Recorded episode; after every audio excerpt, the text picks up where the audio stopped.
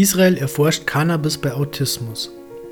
In einer Studie wollen Forscher aus Israel untersuchen, ob eine Cannabis-Therapie bei Autismus helfen kann. Die Beobachtungen bis jetzt seien positiv, berichten die Wissenschaftler. Ein anderes israelisches Forscherteam hat indes an Schmerzpatienten herausgefunden, dass eine Behandlung auf Basis von Cannabis weitaus weniger Folgen als eine Therapie mit Opioiden hat. Eine Vorreiterrolle in der Forschung von Medizinalhanf hat ganz klar Israel inne. Das Land genehmigt auf Bundesebene schon seit 1992 Cannabis in der Medizin einzusetzen.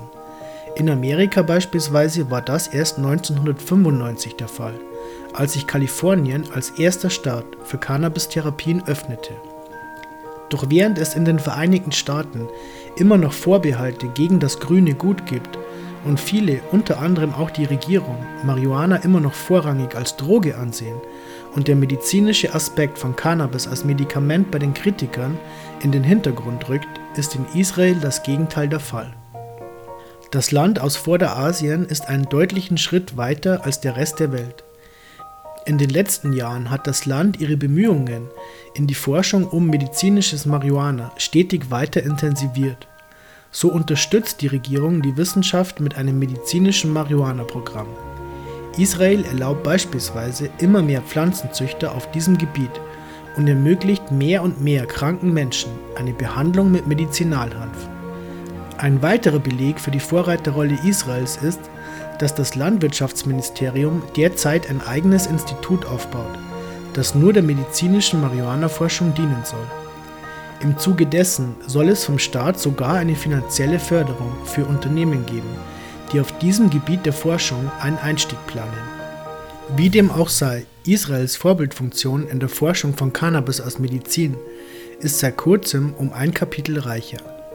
Wissenschaftler am Share Sedek Medical Center in Jerusalem erforschen seit Januar in einer klinischen Studie, inwieweit eine Behandlung mit Cannabis bei einer ganz bestimmten Krankheit helfen kann. Autismus.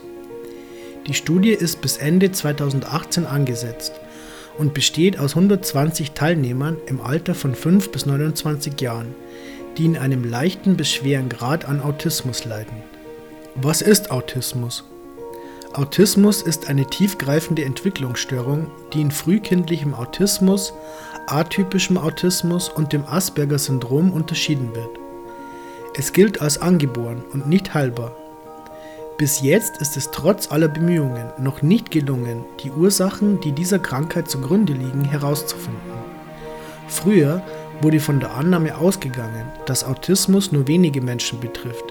Im Laufe der Zeit fanden Forscher aber heraus, dass die Krankheit weiter verbreitet ist als zunächst angenommen und die Patienten in einem unterschiedlichen Maße davon betroffen sind.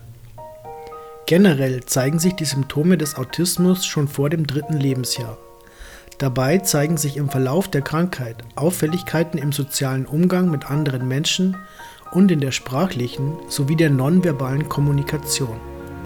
Dazu kommen eingeschränkte Stereotype und sich wiederholende Verhaltensweisen und Interessen. Der aktuelle Stand. In der zweijährigen Studie will das Forscherteam aus Jerusalem um Neurologe Adi Aran herausfinden, inwieweit der Wirkstoff CBD, Cannabidiol, der Pflanze dem Autismuspatient helfen kann. Gegenüber USA Today erklärte Aran, dass die Patienten vor dem Start der Studie versucht haben, ihr Leiden mit anderen Medikamenten zu lindern. Etwa die Hälfte der Teilnehmer habe mit diesen Medikamenten negative Erfahrungen gemacht, berichtet der Wissenschaftler weiter. Zu der Studie kam es, weil Eltern von an Autismus leidenden Kindern eine Behandlung mit Cannabis beantragt hatten. Dies wurde aber aus Mangel an Ergebnissen aus der Forschung abgelehnt. Ganz einfach, weil bis jetzt noch keine Forschung darüber existierte. Ende 2018 soll es nun genaue Antworten darauf geben. Aran bestätigte jedoch, dass in den ersten Beobachtungsstudien bereits bei 70 der 120 Patienten Verbesserungen eingetreten seien. Wie werden Autismuspatienten heute behandelt? Zusammen mit den weiter oben genannten Symptomen eines an Autismus erkrankten Menschen können bei diesem im Laufe der Krankheit auch Begleitstörungen auftreten. Darunter befinden sich beispielsweise ADHS, Depressionen, Angststörungen, Epilepsie oder das Tourette-Syndrom. Neben Behandlungen wie eine Verhaltenstherapie, Elterntraining und weiteren ergänzenden Maßnahmen werden die Begleitsymptome des Autismus medikamentös behandelt. Darunter befindet sich zum Beispiel eine Therapie mit Antidepressiva oder Benzodiazepinen. Hierbei ist jedoch besondere Vorsicht geboten, denn bei falscher Dosierung und Anwendung können die Symptome positiv verstärkt werden, sich also verschlimmern.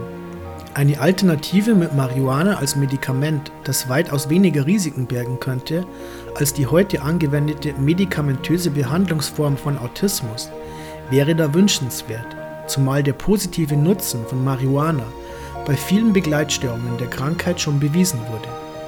Währenddessen hat ein anderes Forscherteam aus Israel bei Schmerzpatienten herausgefunden, inwieweit Depressionen und Angststörungen mit einer medikamentösen Behandlung einhergehen.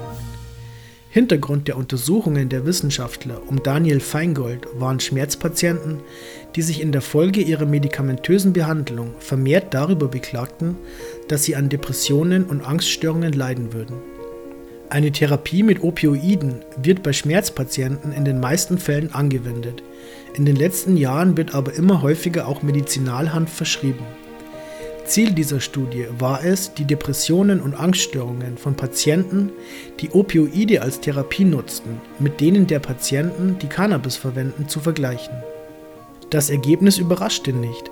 So fanden die Forscher heraus, dass Patienten, denen Opioide verabreicht werden, anfälliger für Depressionen und Ängste sind und auch der Schweregrad ihrer Leiden höher ist als der der Patienten, die Marihuana als Therapieform nutzen. Bei der Entscheidung über die geeignetste Behandlungsmethode für chronische Schmerzen, insbesondere bei drohenden Depressionen und Ängsten, sollten diese Erkenntnisse berücksichtigt werden, heißt es in der im Journal of Affective Disorders veröffentlichten Studie.